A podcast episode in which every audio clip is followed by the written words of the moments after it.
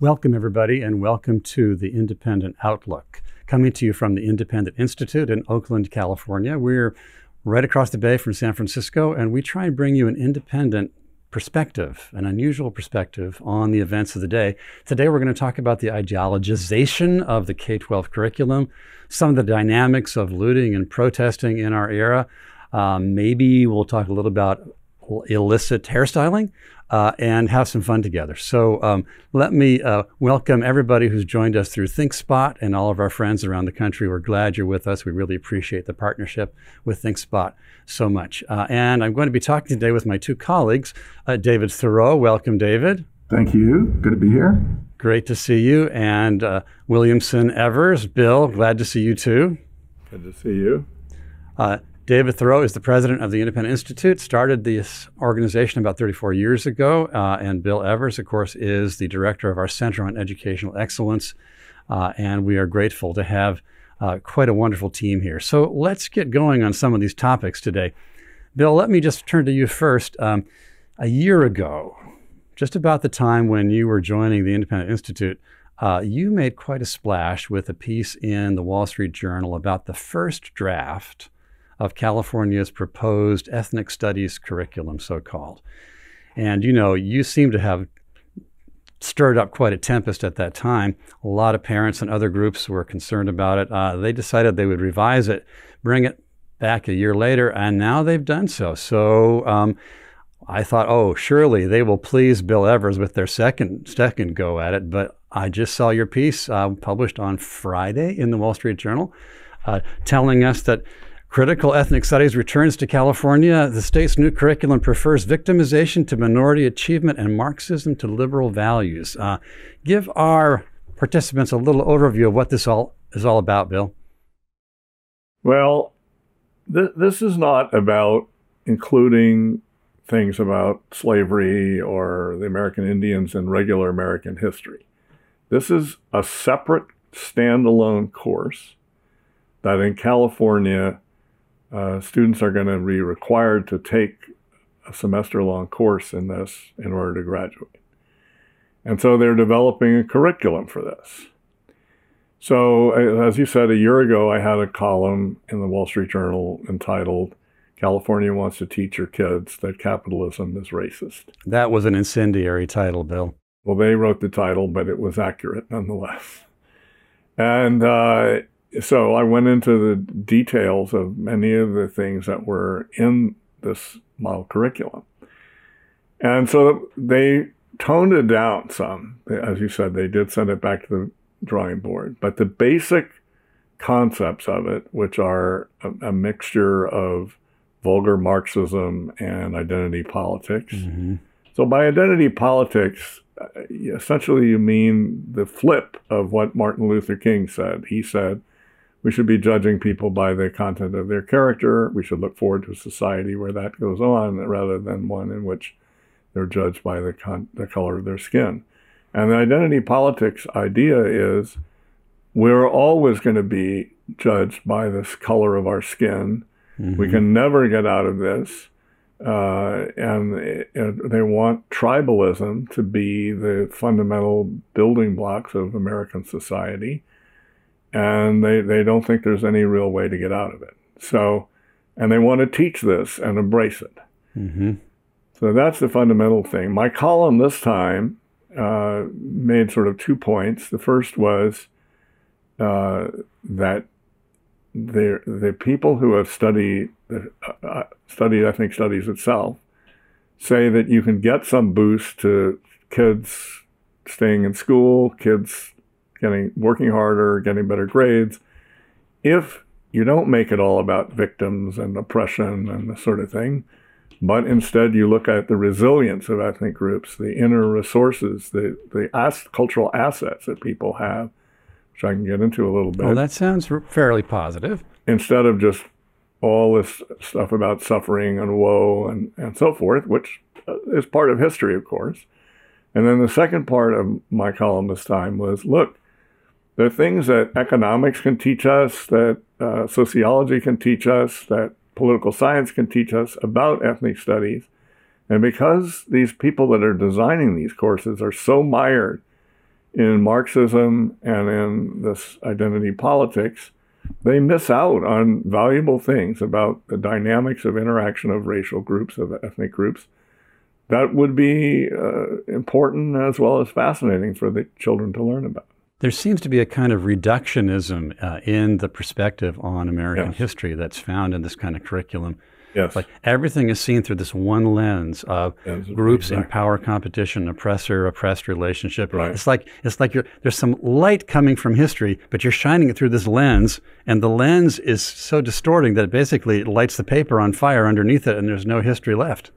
So, for example, the ideologists behind this think, oh, if you talk about an African American inventor who succeeded or a Mexican American entrepreneur who succeeded, well, that's brainwashing the kids to think that you could succeed in America. Oh, that's supposed to be negative. But I mean, yeah. And so oh man, you can't say that the Irish climbed the socioeconomic ladder or that despite being under conditions at one time or another where rooming houses and businesses said no Irish need apply, uh, or Jews who had suffered the worst possible uh, mistreatment and persecution and mass murder in history coming to the United States and succeeding. You can't do that. What you should instead teach children is that Irish and Jews have uh, attained white racial privilege. So uh, now, now, so according to them, the Irish and Jews are part of the oppressive capitalistic class. right? And and so if you think about Koreans, Chinese, Japanese immigrants to the United States, early generations, they had various mechanisms like loan clubs, which are kind of financial cooperatives, and they friends and especially family would pool money and they would rotate who got the money to start new businesses. hmm And it was an extremely effective, up from the bootstraps form of self help. Self help, yeah. And, you know, if you look at Oakland today, if you look at the garment industry in Los Angeles and any number of things, they're hugely effective by this upward climb of groups like this. And similar stories can be told about black entrepreneurs. Uh, Independent Institute has a book about um, a Dr. Howard, who was a successful entrepreneur in the South, as well as a civil rights leader in the early days. hmm Uh, and so Yeah, we published a book on that, Yes. David. I think you're kind of proud of that book, aren't you? Can you just remind us briefly? Yes, and uh, the book's won a number of book awards, uh, and it's basically about uh, Dr. T.R.M. Howard, who is a physician and an entrepreneur, as Bill said. And he was really one of the early organizers of the movement against Jim Crow and other res- government restrictions on blacks. He organized boycotts, he had huge festivals. He then moved to Chicago, uh, did even more there. Uh, he he uh, mentored Medgar Evers, um, which is a whole long list of people who were influenced by him. But he was against government intrusions and manipulating of people based on race, and that was his So code. I, I am no relative of Medgar Evers, nor am I a relative of Governor Tony Evers of Wisconsin. I was just wondering that, Put Bill. put these facts on the table. Right. So speaking of books, uh, pretty nearly around the same time as the Wall Street Journal ran this column, uh, Independent Institute put on its website a bibliography, and annotated reading list that I pulled together. Uh, it's called A Crisis in Civil Rights. And part of it is about race and civil rights. And so people can find that on our website, independent.org. And in it, it, it points out a lot of things. And one of the things that I also point out in the Wall Street Journal is that envy figures a lot in race relations. So the Jews were envied in Spain at the time of the Spanish Inquisition, in Germany at the time of the Holocaust. They had been emancipated. They were suddenly able to go into new professions, succeed on their merits in these professions. And people that were in an agrarian or aristocratic mindset and not ready for commercial society got envious. Who are these upstarts? And so their idea was kill them. you know, and so yeah, right. we we want to uh, have envy is always with us. It's part of human psychology. The question is, is it cabined? Is it constrained? Is it right. we, we have we know from the Ten Commandments that the problem of coveting other people's holdings, other people's possessions, is a problem in human nature that has to be dealt with. And so, as, as Helmut Schoeck wrote in his book about envy, uh, some societies c- constrain it and channel it or whatever they do, but some societies emphasize it, allow it to run free and with horrific results, uh, such as the Holocaust and the Spanish mm-hmm. Inquisition.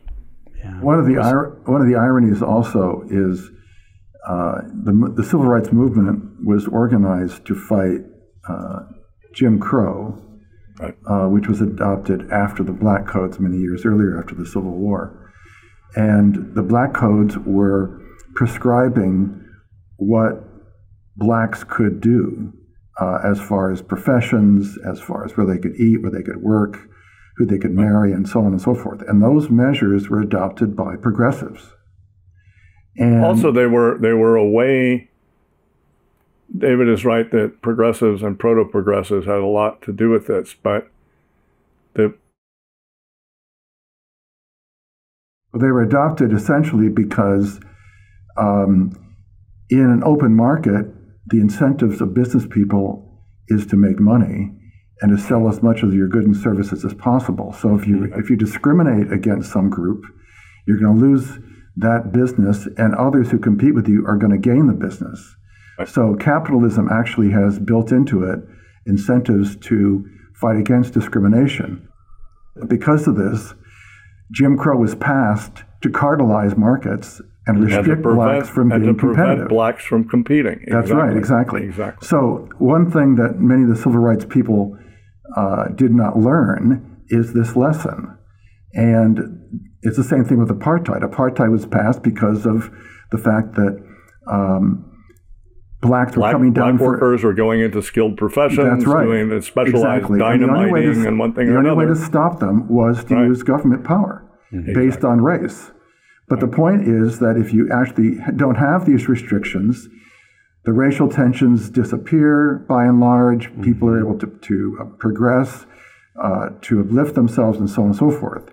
And so, what progressives did is they, they used the same um, prescription of race based law um, after the civil rights movement, and now it's taken to an extreme. And in South they, Africa, they won't admit, they, they can't really admit to themselves that maybe government power is the problem. Mm-hmm. In South Africa, the striking white supremacist socialist labor unions struck under the banner Workers of the World Unite for the White Race. That's right. Wow. Exactly. And the British the British executed a few of the leaders and on the gallows they sang the red flag. Yes the sing, yeah. the song of Re- British revolutionary socialism. Uh-huh. Yeah. I mean, the truth is that wherever there is a system where private property rights are secure, where exchange is free, uh, and contracts are protected by law, there's a huge disincentive for racism. Right. And exactly. yet, and yet, this curriculum that the bureaucrats in Sacramento created basically tells students that uh, the capitalist system is the source of racism, whereas in fact history shows it's the antidote to racism. What right. what's going on with these people? They're they're basically enamored by this ideology. It's That's ideologically right. driven, and even though empirically you can historically you can show that it's not true, the ideology is you know a civic religion, and they buy into it, and they don't want to give it up. That's right. It's kind of stunning. Well, um, you mentioned, Bill, uh, that there was um, some of those interesting historical comparisons with the position of uh, the Jewish community in Spain at the time of the Inquisition. Um, fast forward now to California in 2020.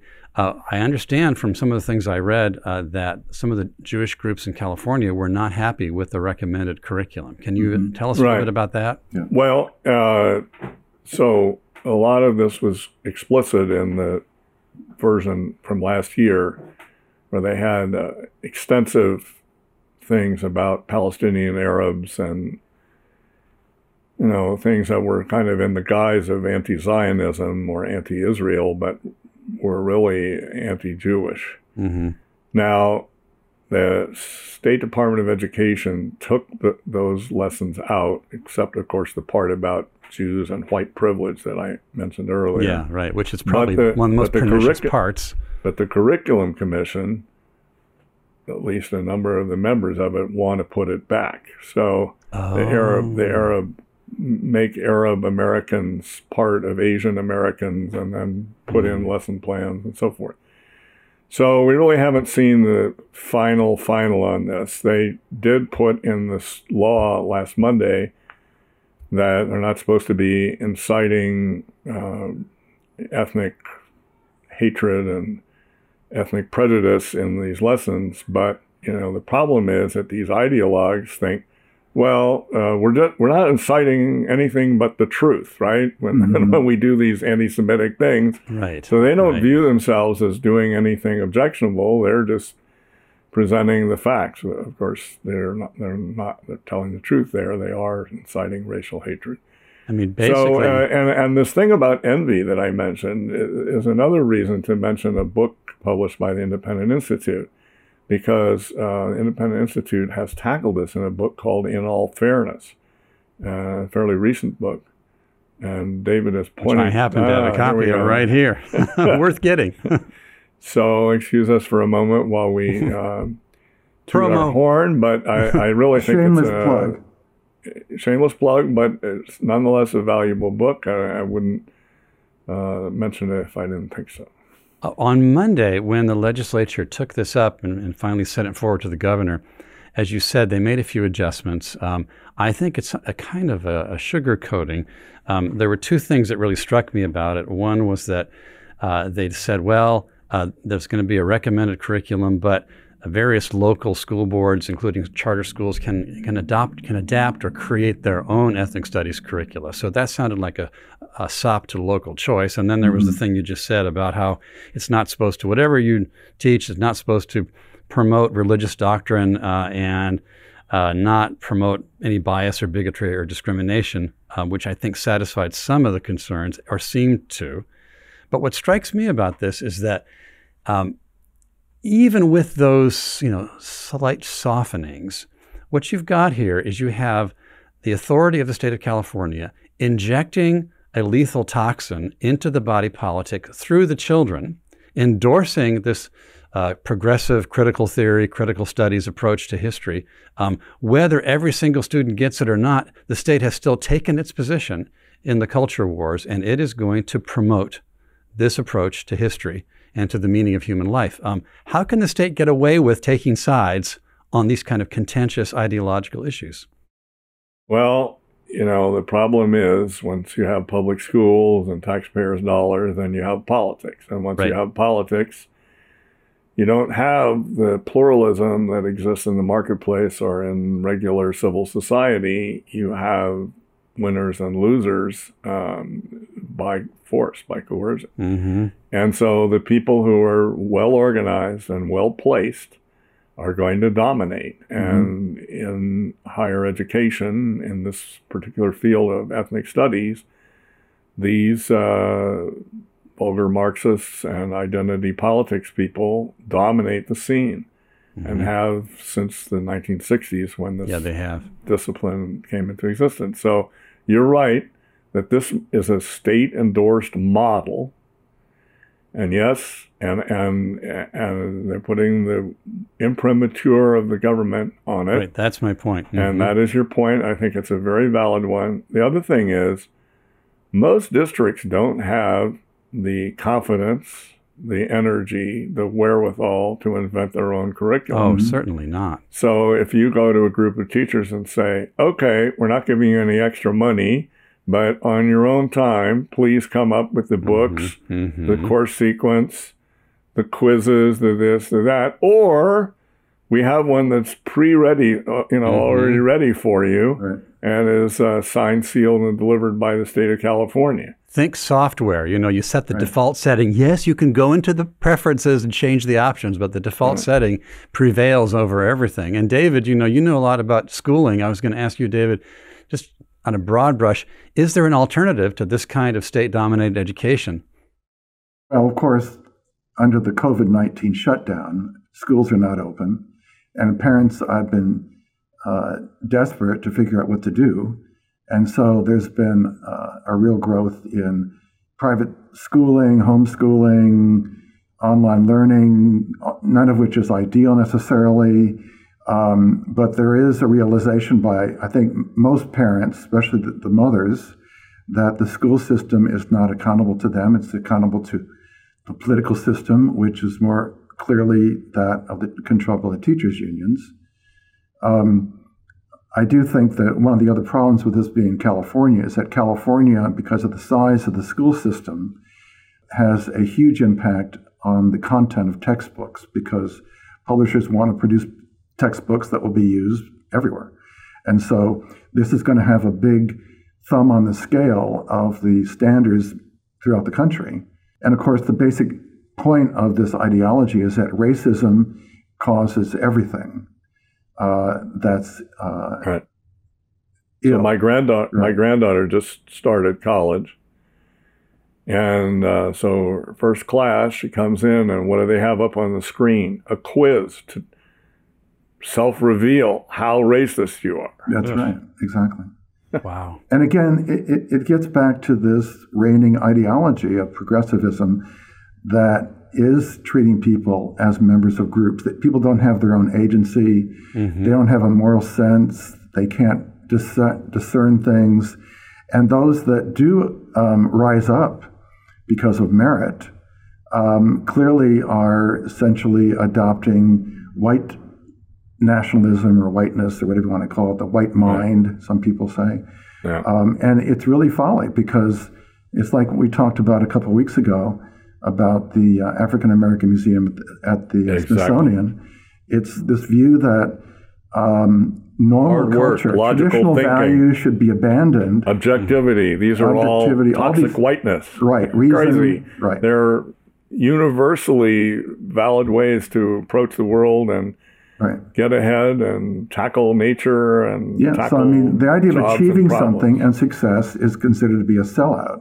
But I mean, you know, there's so many ways to refute this stuff. I mean, the people who, who propose that are claiming that their measure, their view, has merit, and that that adopting it is going to create success of some sort. And of course, that's just incoherent because, by the very nature of their claim, there is no such thing. It's it's it's a it's an even greater problem in some ways because they believe to debate them, to try to argue with them in hmm. terms of logic and fact, is part of the illegitimate hmm. oppressive system. It's a recognition So- that there's another view. Mm-hmm. Yeah, there is no other view as far as they're concerned. That's so right. why debate? Yeah, Yeah, exactly. the commitment to free exchange is itself It's considered a form of false consciousness. Yes, exactly. And, and we've one, seen of this. the, Be- one of the other factors in the, in the in the different racial groups where they're portrayed is that Asians are overrepresented in tech, which is immoral. You know, the court case at Harvard is probably the most recent example of this in higher education. Uh, but you could say, you know, African Americans overrepresented in the NBA, so that's that's immoral. So instead of paying LeBron James more than me to be a basketball player is some sort of an inequity. And so the whole thing is David, I think you should be conscripted into professional basketball and forced to play. People would be very disappointed. We should be forced to watch Yeah. you.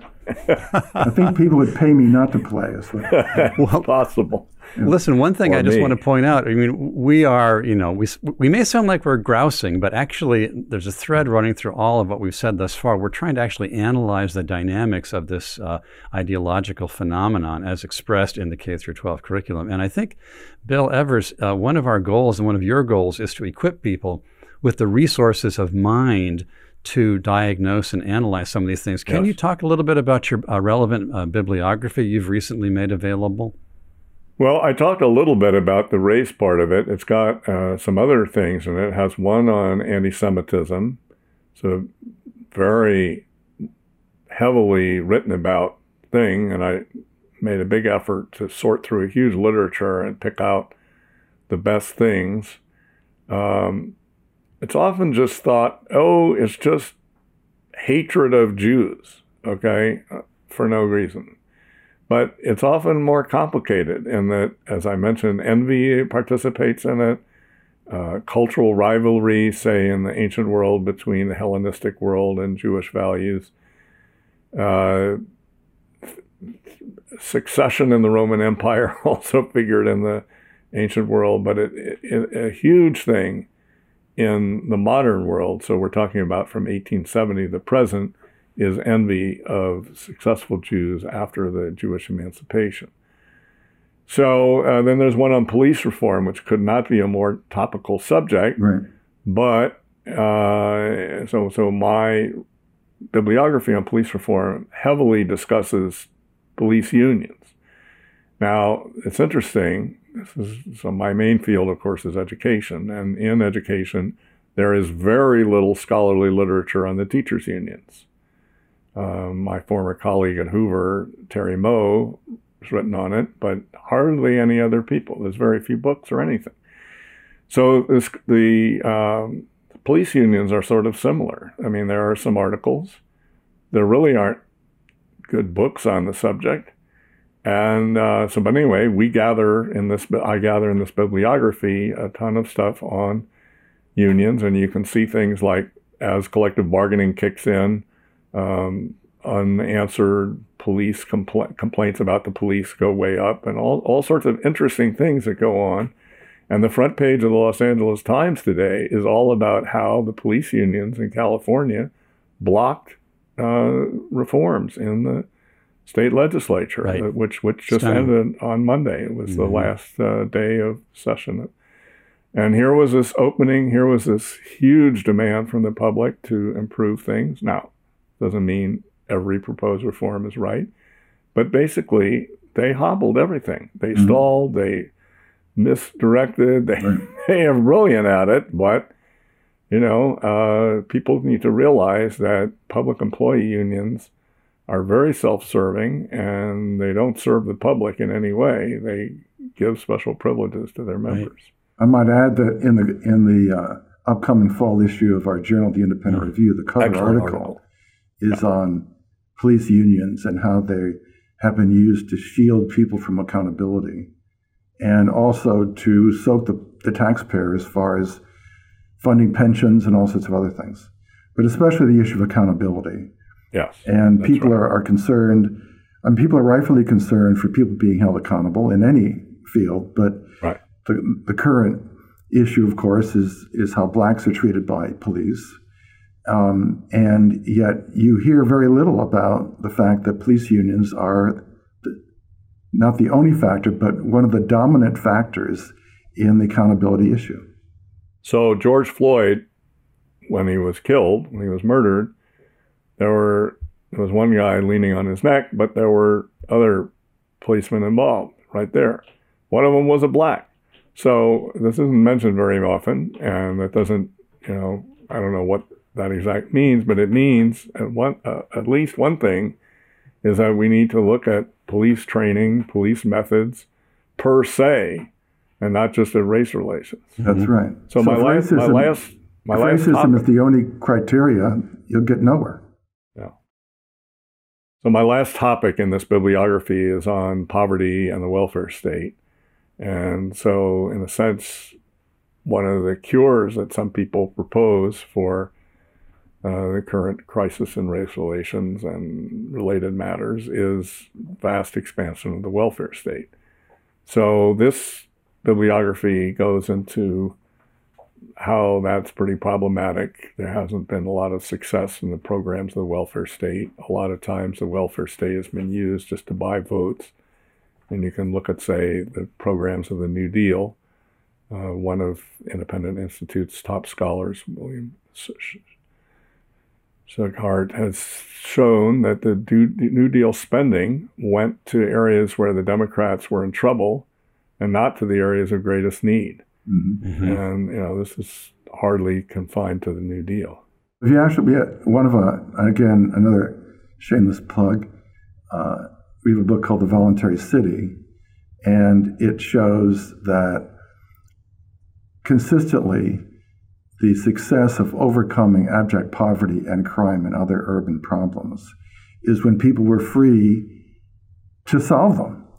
And in most urban areas, you've got many of these communities facing everything run by the government. You've got government health care and schools and parks and housing and what have you, and little opportunity for business development or entrepreneurship or, or mutual aid societies or anything like that.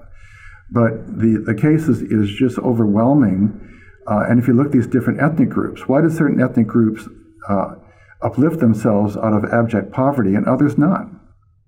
And of course, Tom Sowell is the leading expert on this. But it, this is not as if it's some sort of far out, uh, undocumented right. approach to the issue. It's really so the Soul, issue of Sowell's people being book, free to improve their lives.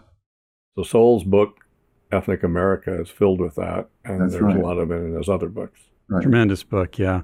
So, um, you know, what's partly what's going on here is that these ideological currents are getting accelerated in the reaction to some of these shootings, um, which have you know taken over the news. Probably in part because people are so fed up under pandemic conditions, and then any little tinderbox uh, makes it worse.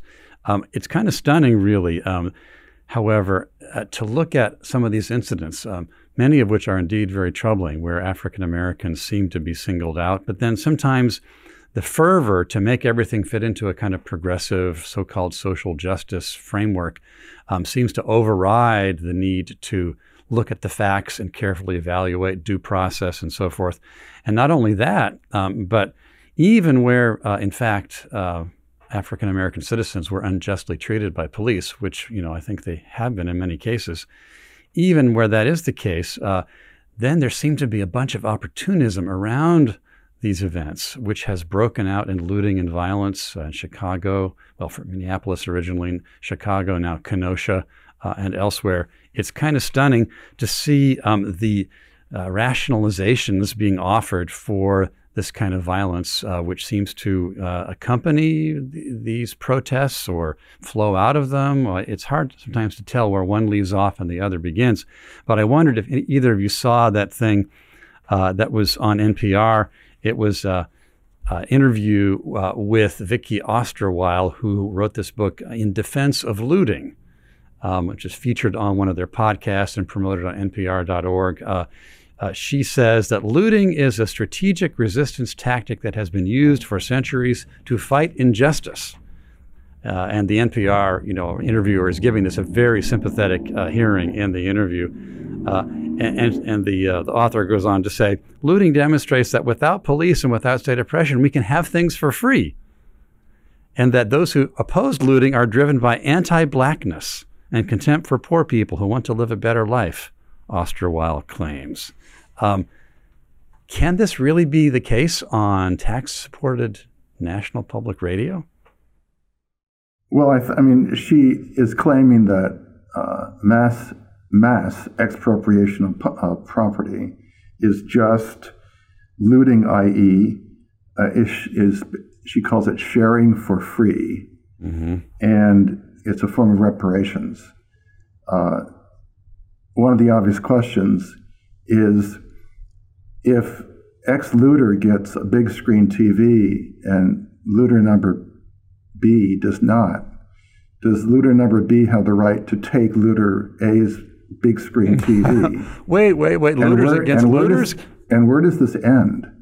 Right. Expropriate the expropriators. Right. And so this is, again, it's another rationalization for this sort of collectivist approach to things. Well, you know, I think we should go with the Ten Commandments again. Thou shalt not steal. Right. Exactly. Right. Uh, but you know, remember the Yippie book, Steal This Book, right? Yeah. Abbie Hoffman. Although he, although he did want you to pay for it. Well, I mean, the reality of this is that it's not free. No, People had to not. spend money to build these things, and these are livelihoods of people.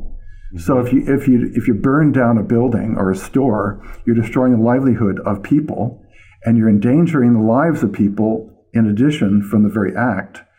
Uh, so the people who've been killed or se- seriously harmed by these riots, uh, the social justice warriors don't seem to care a whit about.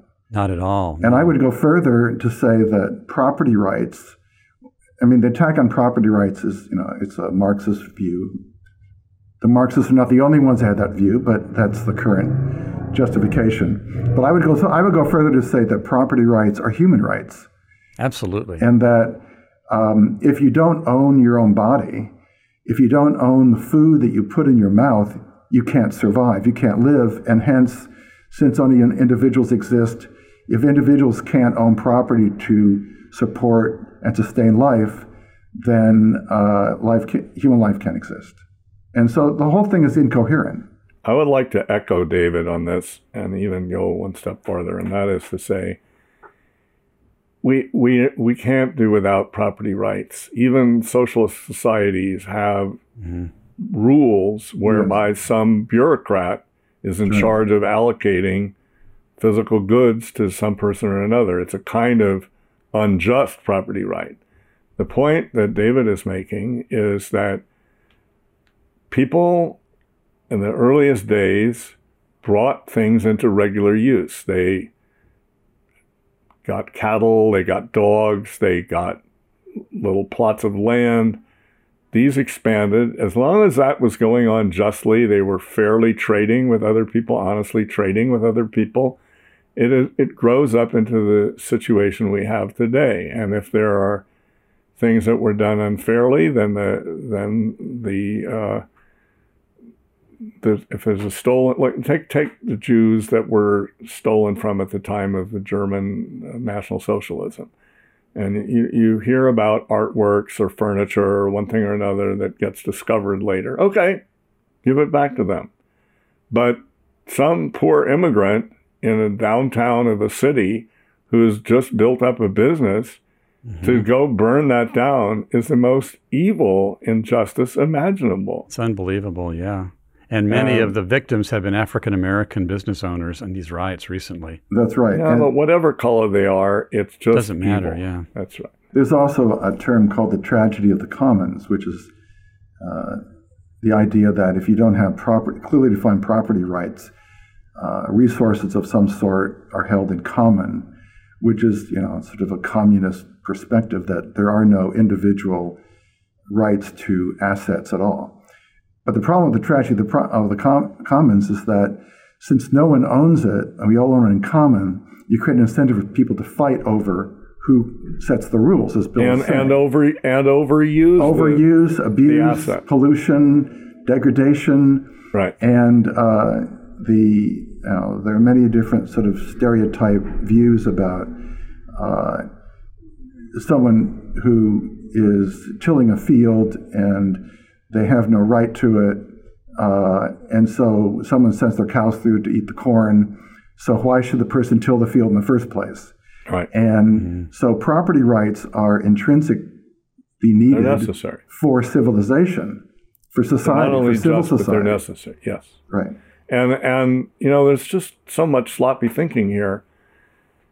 Uh, there's a slogan: "Property is theft." That doesn't make any sense because you can only have theft if somehow somebody That's is right. taking a thing That's from right. somebody who's legitimately holding it. That's right. uh, you know, if if if the workers take over a factory and they control it as a kind of cooperative, I- I'm not saying they should, but then they're kind of claiming a property right. That's right. Absolutely. And Exactly. and and you know, then what about when half of them die of old age? Who can come in? You know, that that's a property rights problem. Even if they form a voluntary cooperative, it's a property rights problem that has to be addressed. So any socialist who thinks they can get out of these problems by some kind of magical thinking, they're wrong because they're going to get out of it through tyranny and despotism. Well, let's let's take Portland for example. Someone uh, is an arsonist and burns down a store. Uh, now that store was owned by the person who bought or built it, whatever. But the arsonist is claiming, no, it's my store, and I can use it as I want. I can destroy yeah. it if I want. Right. So it's another. It's a claim of property. It the is. question is, is it a just claim? It's not. And it's not. I mean, it's basically just using violence against innocent people. Exactly. And of course, that's what the Nazis did do against the Jews. And the Soviets did against the Jews and many other ethnic groups. And they and did it against is, the, the wealthy peasants. right. the history is full of this. The Turks did it against the Armenians. I mean, the list goes on and on. Yeah. And so. And the, and the Turks mobilized envy against yes, the successful Armenians. That's exactly right. So it wasn't just that the Armenians were Christians, yes. they were successful Christians. That's right. So, this approach, which basically tries to fit everything into uh, the parameters of oppressed oppressor relationship, is this kind of a proto or neo or modern Marxism. It seems to be a kind of intellectual compulsion among a lot of people uh, in the intellectual classes in North America now. It, to me, there's something similar between the curricular thing we were talking about before and uh, this matter of justifying looting. In both cases and in many others, there's this compulsive effort to uh, force the facts to fit this ideological framework. Um, it's a really uh, worrisome trend because w- we're talking about people who are sitting comfortably uh, behind an NPR microphone or a university podium or whatever, and they're they're basically feeding people these ideas, which you've just been enumerating, which then lead to action and violence. Um, and somehow the people who can foment this seem to feel that it's, it's they can get away with it. Um, I would encourage uh, anyone who could to check out our website. We have a really interesting article by William Watkins on uh, Jacob Blake uh, and a forced narrative about uh, the, the riots in Kenosha. This is on independent.org. Um, and I also wanted to point out that Jacob Blake's family uh, promptly condemned the violence and the looting. That's right. Uh, but their voice got drowned out. Well, many of these incidents um, have been shown to to not fit the narrative. I mean, they don't they don't right. live up to the truth. I mean, for example, the issue of George Floyd. Um, the county uh, medical examiner has has issued his report, and the report shows that not only was Floyd in the car complaining about not being able to breathe, but that he had fatal a fatal amount of fentanyl and methamphetamine in his system. Mm-hmm. So I, I'm going to gently so, disagree with you, David. Yeah, go ahead. Uh, it's quite possible that those drugs that he had large amounts of mm-hmm. were causing him to feel he couldn't breathe. No, I think that's right. But the but the yes. proximate cause of his death was choking. It could be. And I'm simply the, pointing out yeah that the That's narrative right. it's a complication doesn't right it's i mean this is the county medical examiner's claim and and the medical examiner also claimed that he did not die of of, of suffocation but the point the point i'm simply making is that in many of these instances people leap to conclusion because it fits right. this narrative i mean it's for example right. the idea that property is theft and uh, you know, robberies or redistribution or reparations has been a theme of many of the heist movies going back for decades. So the heist movie is the the robbers are the heroes, and mm. they're essentially going after the capitalist or the casino owner or something. Mm-hmm. And this is a this is noble and it's it's it's uh, it's cool and the rest of it. And this goes back for decades because the elite culture has bought into this view, and I think part of it is uh, relates to this sort of secular secularization of of ethics, um, which means there are no ethics, and it's simply moral relativism, which you can get right. away with. The end justifies the means, and so on and so forth. But of and course, has... we're talking about elites and their values. Yes. Right. How about across the bridge in in San Francisco? Talk about uh, talk about someone who got got caught in the act. Yeah, I was talking about the people, you know, sitting in, behind their podiums in universities spouting progressive socialism. But hey, right across the bay, nobody can go out and get haircuts except for the Speaker of the House of Representatives. the question is, uh, you know, is this criticism fair of Nancy Pelosi, or are we just being little snipers here? Well, I think I think both are the case, but I think it is telling. Uh, and as Angelo Codevilla has pointed out, there is a political class, and the political class wants to make the decisions to rule over the so-called country class, which is the bulk mm-hmm. of the mm-hmm. population, and they don't want their views questioned, which fits in with the, the narrative that we're talking about. And in Pelosi's case, for those who haven't heard, uh, she had a uh, a shampoo and dry, blow dry, uh, in a shuttered hair salon, mm-hmm. which is against the law. And she wasn't wearing a mask. And in response to being caught on surveillance cameras of this, her response is, But I was following what I thought were the rules of the salon. And the salon owner said, It's ridiculous. And so here she's caught again in one of these situations in which the rules don't apply to her because she's part of the elite. And of course, the question arises whether that rule should be enforced in the first place or not. Certainly, that's right. And and the, the, the woman who owned the salon um, uh, has been interviewed, and of course, she's saying that she has been shut down since March, mm-hmm. and they were going to reopen in July, and she she complied with all the ordinances to be able to do that, and then they changed their mind. Back. Uh, so she says in her in her area that there are no businesses open; they're all shuttered Right. The people are leaving, their customers are leaving. So who benefits from this? Well, the people like Pelosi don't have to pay the price. And so, so I think we should get back. We should get back to your point, David, about a kind of class analysis or caste analysis or group analysis of this, right. and Angelo Codevilla's uh, insight that there are some people, and that would include the three of us, who can work from their homes easily right? Uh, we we're lucky. W- we don't have to run a lathe in a factory.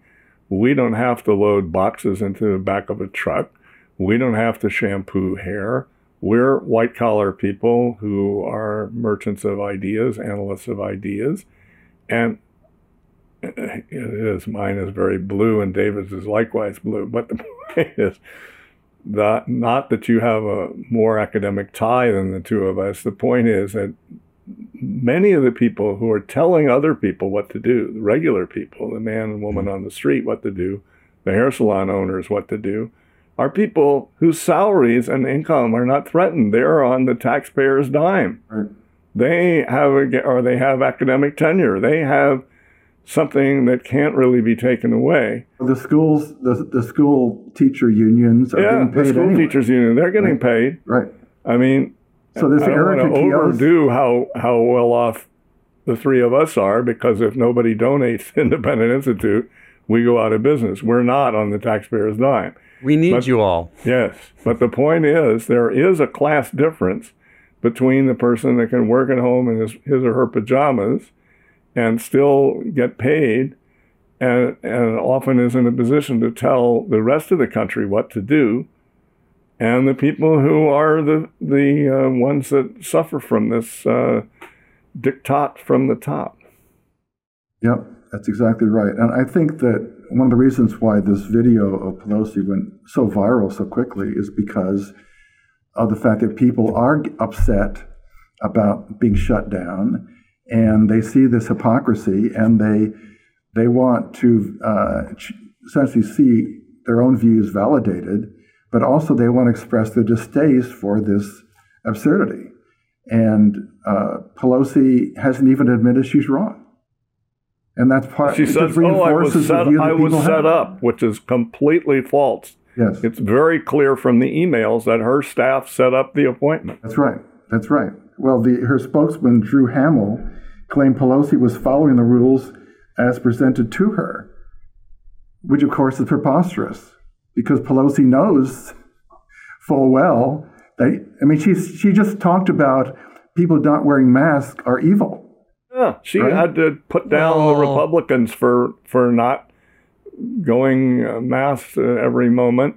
And there she is cavorting around inside a building with and, and close to other people without a mask on. So the connection here between Pelosi and the riots and the curriculum is becomes pretty clear. Yeah. Is this view that some elite is going to impose rules on people and they're going to use a narrative to keep people in their place. And fortunately, more and more people are being clued into this. And, uh, you know, uh, Graham asked me earlier about uh, schools.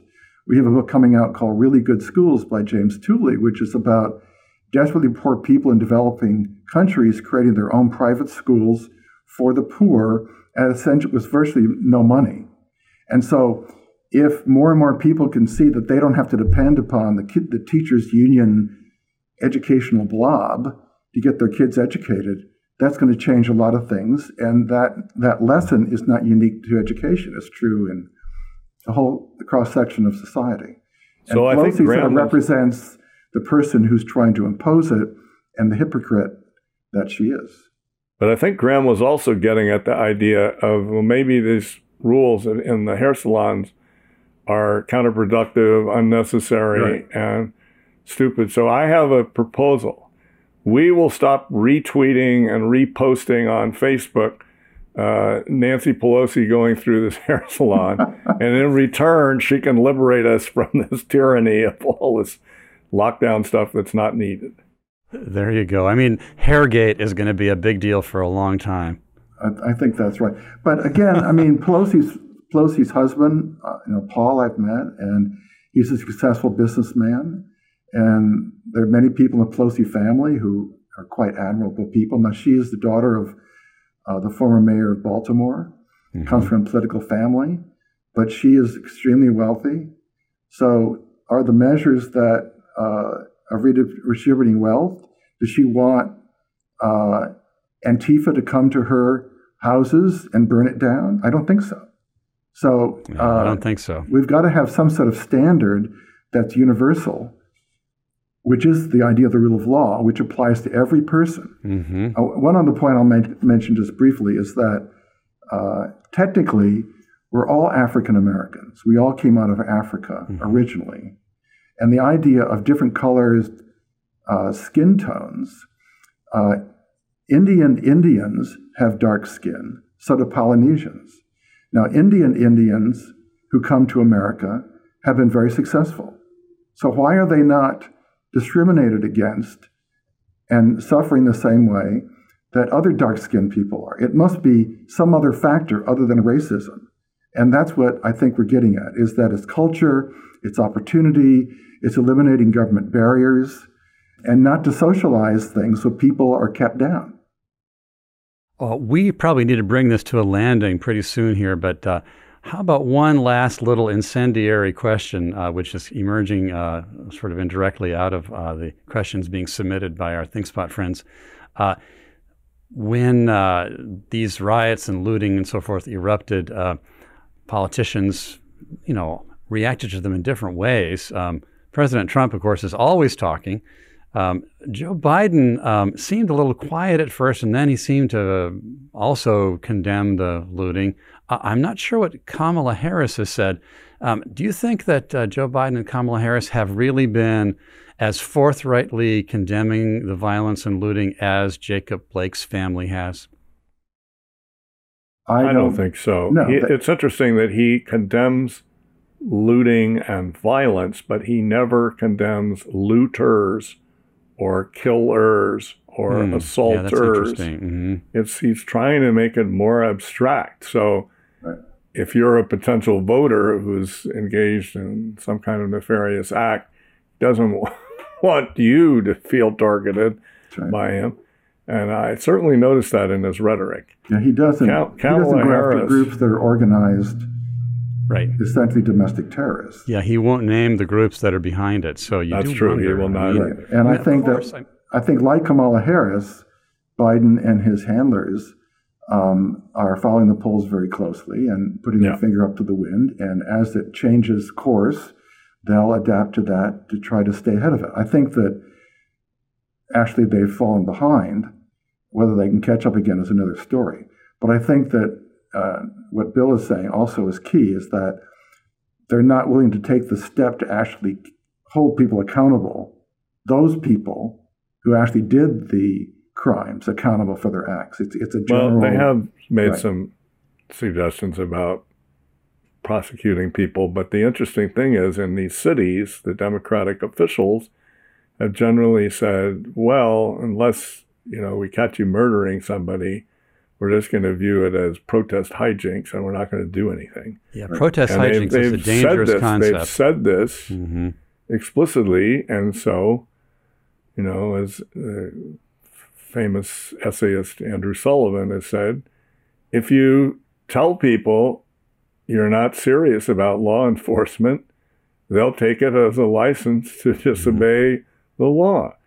And uh, so so here, the, the mayor of Portland, his condo building was attacked. They tried to burn the building down. They weren't able to, but so he's now relocated, I think, to a beach house. Oh, but, and, he, and he's you know, quite is he liberal. Holding, is he he's holding quite... the people accountable who tried to burn that, the building down? Man, I haven't seen it. No. As always, the people who most need the protection of the clearly enforced rule of law are those who are least fortunate and most vulnerable. That's um, right. Exactly. And we, um, we encourage, uh, through a lot of our research, a clarity about the rule of law that equitably protects everybody. And private property, which is probably the best guarantor of human dignity that we have found historically. Right. Um, it's been a pleasure to talk with my colleagues, uh, Bill Evers and David Theroux. Um, thanks, gentlemen, for being part of a kind of freewheeling conversation. Thanks also to ThinkSpot uh, for being our co sponsor today. We really appreciate their partnership. Uh, we invite you to visit uh, independent.org to take a look at those book lists that uh, Bill Evers mentioned on the various subjects like uh, racism and civil rights uh, and uh, social justice. I forget everything you said, Bill, but uh, there, there's quite a, a, wonderful list of best books on socialism, too. Right. And just go to our homepage at independent.org and you'll find them. You'll find it. Yeah. I mean, basically, what we are trying to offer uh, to everybody on this call and to the public at large uh, is a perspective that really is grounded in rigorous thinking, uh, research, and evidence. It's not just grousing, um, but we're not just pussyfooting around either. These things have real world, world meaning. And so we invite you to join us uh, in our work. Uh, thank you for watching Independent Outlook. Thank you, David. Thank you. And Bill. Thank you. And thank you, ThinkSpot. And thank you, ThinkSpot, and we'll see you all next time. Take care from the Independent Institute. Bye bye.